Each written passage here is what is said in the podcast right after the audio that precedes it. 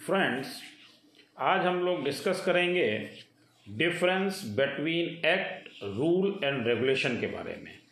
कई बार आप लोगों में पूछा है कि एक्ट रूल और रेगुलेशन में डिफरेंस क्या है। तो आज हम लोग उसी विषय को लेकर के आए हैं, जिससे आपको ये क्लियर हो सके कि एक्ट क्या होता है रूल क्या होता है और रेगुलेशन क्या होते हैं। तो देखते हैं। सबसे पहले हम उसकी डेफिनीशन देखेंगे। डेफिनीशन देखने के बाद हम लोग उसके एक्ट रूल और रेगुलेशन की डेफिनीशन के बाद उस पर डिस्कस करेंगे और फिर आपको आसान भाषा में इसको समझाने का प्रयास करेंगे, जिससे आपको ये क्लियर कट हो जाए कि एक्ट क्या होता है रूल क्या होता है और रेगुलेशन क्या होता है। अगर आप हमारे चैनल पर नए हैं तो कृपया हमारा चैनल सब्सक्राइब कर लें, जिससे हमारे अपलोड होने वाले वीडियो आपको जल्दी से जल्दी मिल सकें। तो आइए देखते हैं, सबसे पहले देखते हैं एक्ट क्या है। एक्ट देखिए a law which is passed by the legislature is termed as an act there is a procedure as to how an act comes into force a bill which is known as the initial stage of an act can be introduced by the government itself और by a member of the parliament when the bill is passed by the both the houses of the parliament it is sent to the president for his assent when the president gives his assent the bill finally comes and comes uh, becomes an act तो act कब बनता है सबसे पहले जिस विषय पर हमें एक्ट बनाना होता है उस पर एक ड्राफ्ट बनाया जाता है और उस ड्राफ्ट को जब पार्लियामेंट में पेश किया जाता है, तब हम उसको क्या कहते हैं? बिल यानी कि सबसे पहले बनता है एक ड्राफ्ट ड्राफ्ट के बाद जब वो पार्लियामेंट में प्रस्तुत किया जाता है, तब वो बनता है बिल और बिल के बाद जब वो दोनों हाउसेज में, यानी पार्लियामेंट से पास हो जाता है, उसके बाद उसको भेजा जाता है प्रेसिडेंट के पास. और जब प्रेसिडेंट अपनी कंसेंट उसमें दे देता है, तब वो बनता है एक्ट तो मेरा ख्याल है, यहाँ तक आते आते आपको ये तो पता लग गया एक्ट बनता कैसे है हुँ? हम्म? उसके आगे देखते हैं an act is the codified law of the country on a particular subject matter it comprise of the definitions its applicability the provisions through which the act shall be govern govern fines and penalties and provisions of remedy there it can be said that an act is primary legislation यानी कि इसको एक primary legislation भी कहते हैं। An act is specific as it covers a specific situation for example the provisions related to negotiable instruments are provided under the negotiable instruments act eighteen eighty one the rules and regulations frame should always be consist with the act तो ये तो था आपका act an act is a public document and therefore any citizen of the country can have access to it तो सबसे पहले मैंने आपको बताया क्या बनता है? ड्राफ्ट ड्राफ्ट के बाद जब वो पार्लियामेंट में प्रेजेंट होता है तो हो जाता है बिल और उसके बाद जब उसमें दोनों हाउसेस से पास होने के बाद उसमें राष्ट्रपति की अनुमोदन मिल जाता है, राष्ट्रपति उसको पास कर देता है, तब वो बन जाता है एक एक्ट। और ये एक्ट एक पब्लिक डॉक्यूमेंट होता है और किसी भी सिटीजन को इसको एक्सेस करने का, देखने का और पढ़ने का अधिकार होता है। एग्ज़ाम्पल के तौर पे हम देखते हैं the Indian contract act 1872 the companies act 2013 the competition act 2002 the industrial employment standing orders act 1946 अब एक्ट के बाद हम लोग रूल की बात करते हैं और रूल के बाद फिर दोनों के डिफरेंसेस की बात करेंगे और फिर एक्ट क्या काम करता है और रूल क्या काम करता है वो भी बात करेंगे तो rule when any act is made and pass it is not necessary that it is a complete code in itself Hence, there is need for the enactment of rules for defining the procedure of performing and implementation of the act. Hence rules provided procedural laws तो आपको यहाँ पर clear हुआ होगा कि जो act होता है, उसमें सारी चीज़ें कंप्लीट नहीं होती हैं, उसको प्रोसीजर में लाने के लिए हमें रूल की ज़रूरत पड़ती है। यानी जो चीज़ें हमने एक्ट में डिफाइन करी हैं, उनको प्रोसीजर में कैसे लाएँगे, उसके लिए हमें रूल की आवश्यकता पड़ती है। यानी इनेक्टमेंट कैसे करेंगे? इम्प्लीमेंट कैसे करेंगे? उसके लिए हमें रूल्स की ज़रूरत पड़ती है। Rules are necessary because it is very difficult for the legislation to include each and every detail in one act तो देखिए यहाँ पर इन्होंने क्लियर कर बताया है कि ऐसा पॉसिबल नहीं है कि एक्ट में सारी चीज़ें समाहित कर ली जाएँ और ऐसा न हो पाने की वजह से रूल्स की ज़रूरत पड़ती है, जबकि समय समय पर हम उसके अकॉर्डिंग टू रूल बनाते रहते हैं।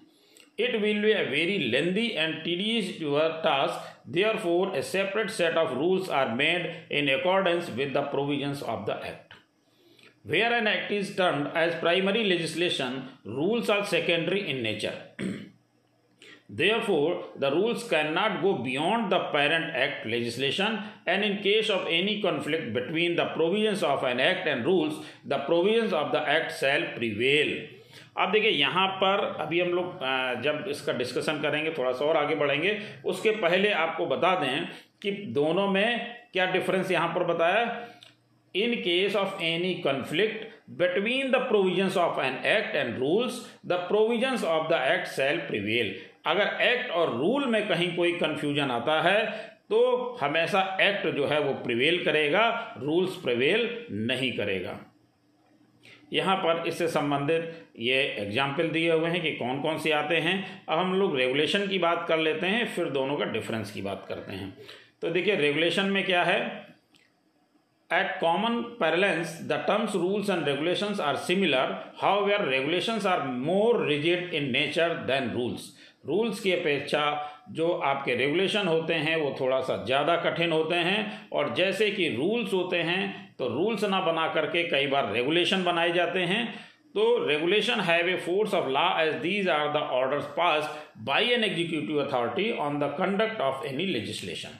तो एक्ट के हिसाब से जैसे कि रूल्स बनाए जाते हैं, वैसे ही एक्ट के हिसाब से कई बार रेगुलेशन भी बनाए जाते हैं, जो किसी न किसी अथॉरिटी को इसकी पावर दी जाती है, वो अथॉरिटी इसके रेगुलेशंस को बनाती है। Such regulations are passed for the application of the act and therefore there can be more than one set of regulations. These are not passed before the houses of parliament but are required to be published in the government gazette to become legal.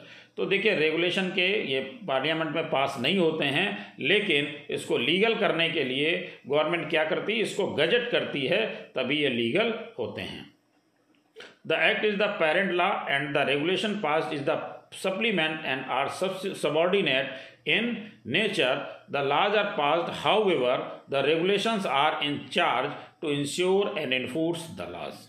The main difference between rules and regulations is that the regulations are legally binding, whereas rules are not. On the one hand, an act is supreme, rules and regulations are its sub- subsidiary. तो यहाँ पर आपको देखिए फिर clear किया जा रहा है कि एक्ट क्या है एक्ट सुप्रीम है हमेशा ध्यान रखिए एक्ट सुप्रीम है और rules and regulations are its subsidiary ये इसके सहायक हैं। इसके बाद यहाँ पर एग्ज़ाम्पल में द कंपटीशन एक्ट 2002 और ये सारे दिए गए हैं। इसमें the supreme court legal services committee regulation 1996 have been made by the central authority in accordance with the legal services authorities act 1987 अब देखिए, यहाँ पर थोड़ा सा डिफरेंस की बात कर लेते हैं और एक बार फिर से उसको हम बहुत समरी में देख लेते हैं।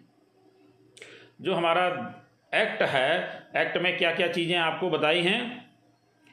ये जब पहले ड्राफ्ट बनता है ड्राफ्ट बनने के बाद बिल बनता है, जब पार्लियामेंट में पास होता है प्रेजेंट होता है तो इसको बिल कहते हैं। उसके बाद जब पार्लियामेंट से पास हो जाता है और इसमें प्रेसिडेंट की भी एसेंट मिल जाती है, तब ये हो जाता है एक्ट ये तो बात हो गई हमारी एक्ट की।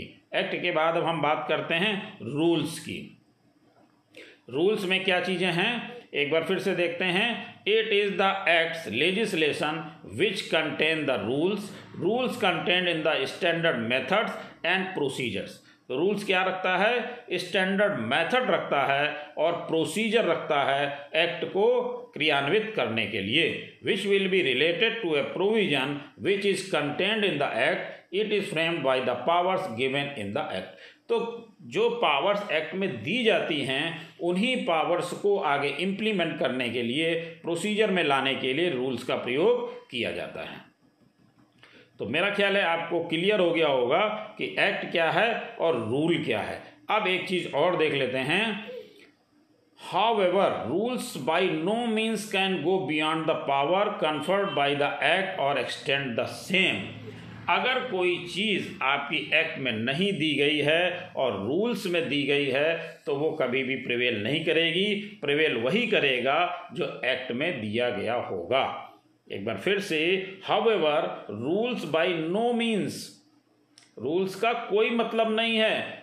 However rules by no means go beyond the power conferred by the act जितनी पावर एक्ट में दी गई है, उससे ज़्यादा अगर कोई चीज़ रूल्स में दी जा रही है तो उसका कोई मतलब नहीं रह जाता है।